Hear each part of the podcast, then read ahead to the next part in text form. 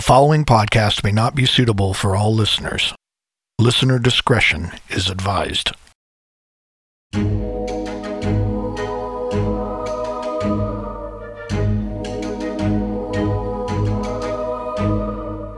When most people think of a witch, they envision an ugly old woman with a pointed nose and a broomstick. Not only do most view a witch's appearance in a negative light, they also believe witches to be evil. I guess it's human nature to fear the unknown, though the history of witches will shed light on the unknown. In this two-part episode, we will discuss the history of witches. Witches who commit crimes, and we'll actually meet two real-life good witches in person. You're listening to Unexplained Realms, the podcast. I'm your host, Anne, joined by producer and co-host, Eddie V. Hang on to your broomsticks, folks. We are about to explore the world of witchcraft.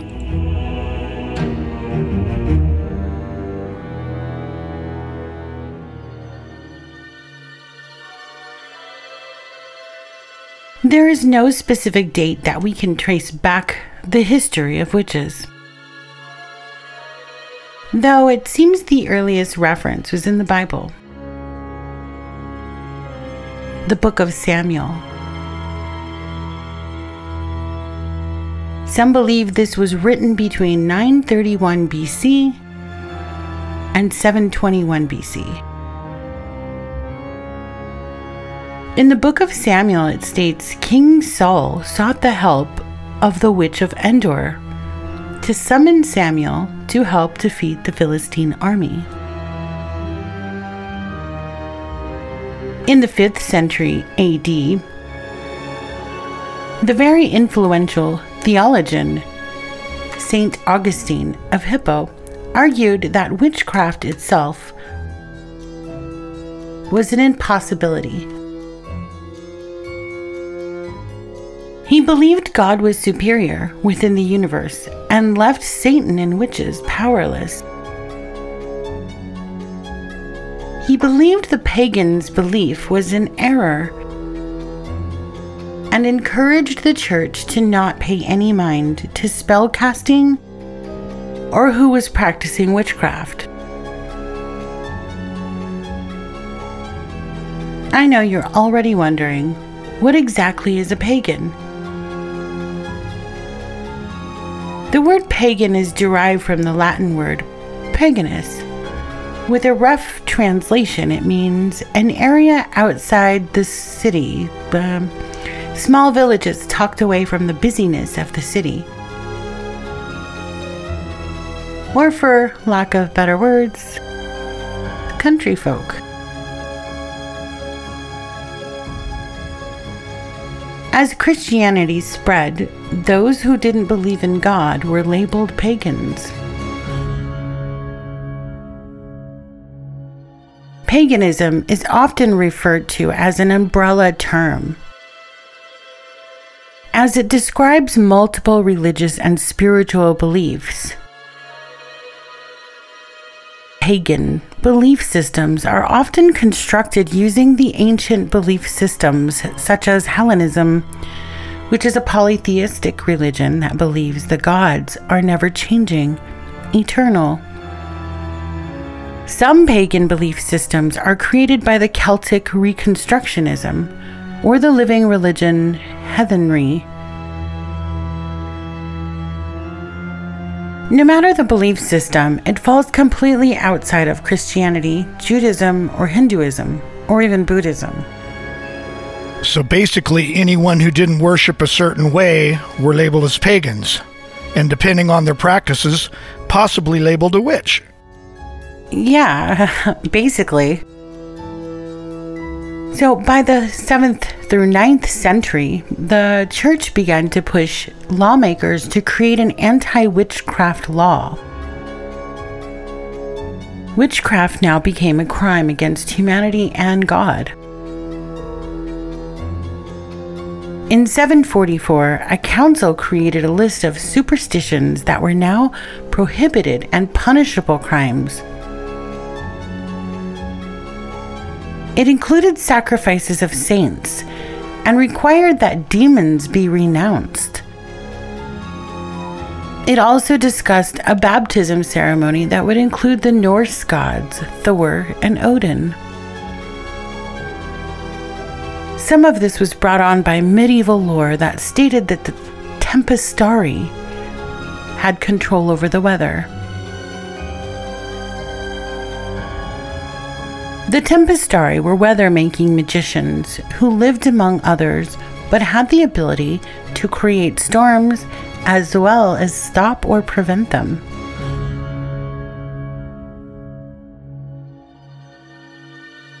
In 815 AD, Bishop Agobard of Lyon wrote a piece called On Hail and Thunder.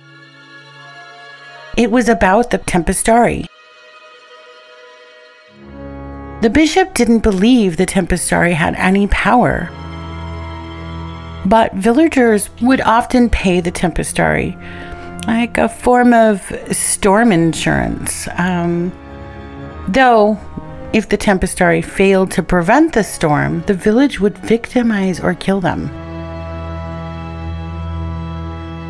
As we came closer to the 13th century, witchcraft was believed to be practices that used spells, ointments, and other supernatural healing techniques, even including seeing the future through clairvoyance was considered witchcraft. By this time, the Christian believers branded witchcraft as a form of demon worshipping. In 1208, Pope Innocent III allowed an attack on a group of heretics. A heretic is a person who differs in opinion from established religious dogma. This particular group believed in both God and Satan, as well as the two entities both had power and were both at war with each other. With the church continuously attacking this group, the public began to perceive Satan as a powerful evil source. Later in 1273, a Dominican monk named Thomas Aquinas stated that demons roamed the earth and would reap the sperm of men and spread it to women. This linked witchcraft and sex. I think your statement earlier about fearing the unknown is definitely what happened here, as it appears anything outside of Christianity is labeled witchcraft. Exactly. So by the 1400s, witch trials erupted in Europe. During the trials, extreme torture was being inflicted on those believed to be practicing witchcraft, magical pacts, or demon-driven sexual misconduct. The torture led to confessions that were mind-blowing. Some would actually admit to flying around on poles or attending ceremonies that Satan himself led in the form of a goat. Some even stated that they kissed Satan's anus as a display of their loyalty. If kissing the devil's ass doesn't show loyalty, I don't know what does. Most would just admit to casting spells on their neighbors, bringing on storms, or having sex with animals. This would be when witchcraft officially became a crime.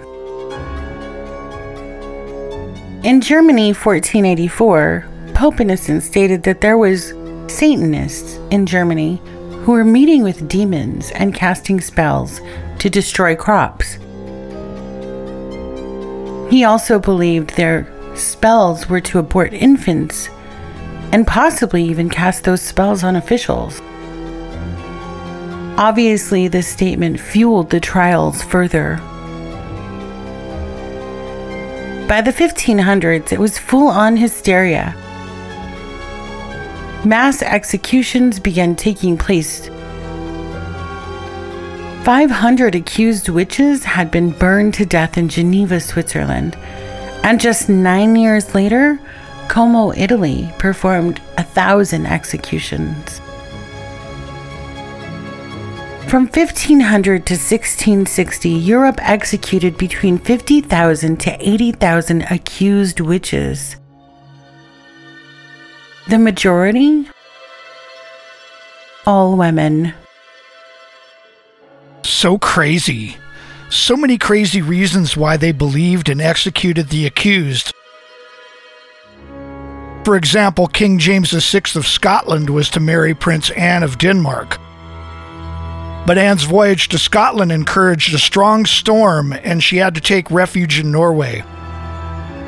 He ended up traveling to her, and they had their wedding at Kronborg Castle in Denmark. On their voyage back to Scotland, they encountered another storm. The ship's captain blamed it on witches. Once in Scotland, King James received the confession from 6 Danish women who claimed they caused a storm that disrupted his voyage. Yeah, that became the largest witch hunt in British history. King James ordered dozens of witches to be burned at the stake. Later in the mid-1600s, France had their witch hunt. And by 1682, England had executed its last witch and became more peaceful. Though an outbreak of hysteria over witches began in 1692 in Salem, Massachusetts. There's no known reason as to why Salem began their witch trials. At that time, Christian believers were very fearful of the devil, and they were fearful he would find ways to destroy them. This kept them in a constant state of fear and unaccepting of any non-believers of Christianity. More than 200 people were accused of witchcraft, and 20 were executed. To think it all started with some silly young girls playing a fortune-telling game. After the game, it is said that the girls began behaving strangely, suffering fits, hiding under furniture, and some contorting in pain with a fever. The craziest part of this is that some of these girls weren't even looked at for a medical condition. Modern theories suggest they may have had epilepsy, mental illness, or a common disease back then was brought on by eating rye with fungus. Very sad. In the early 20th century, secret covens in England would practice a form of Wicca. Later in the 1950s, it was popularized and much more accepted. By the 1960s, it had spread to the United States. And by 1970 in the United States, witchcraft was pretty mainstream. Books, movies, and open practices were occurring. Well, maybe by the 1950s through the 70s, it was a bit more mainstream in the United States. But over in South Africa, they passed the Witchcraft Suppression Act 3 of 1957. They prohibited certain activities related to witchcraft.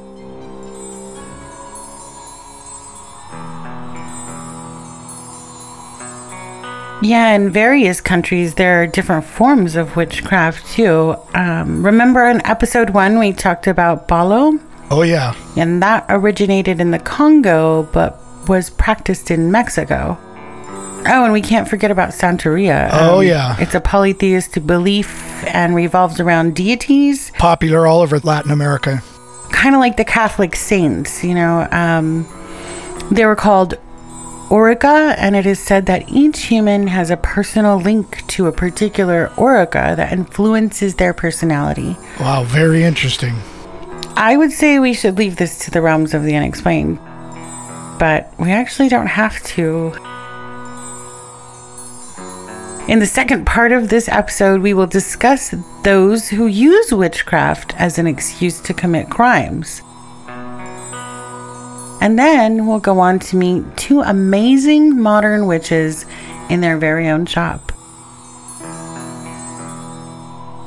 If you're new, you can visit us at UnexplainedRealms.com, Facebook, Instagram, YouTube, Twitter, and TikTok. And don't forget to smash those like, subscribe, and follow buttons. And don't forget to hit the show notifications button on Spotify so you get reminders when we drop a new episode. Don't forget to click on our sponsors' links when visiting unexplainedrealms.com. With a variety of brands and products to choose from and the most exclusive deals just for you. Support for this podcast comes from Anchor.fm and V Media Studios.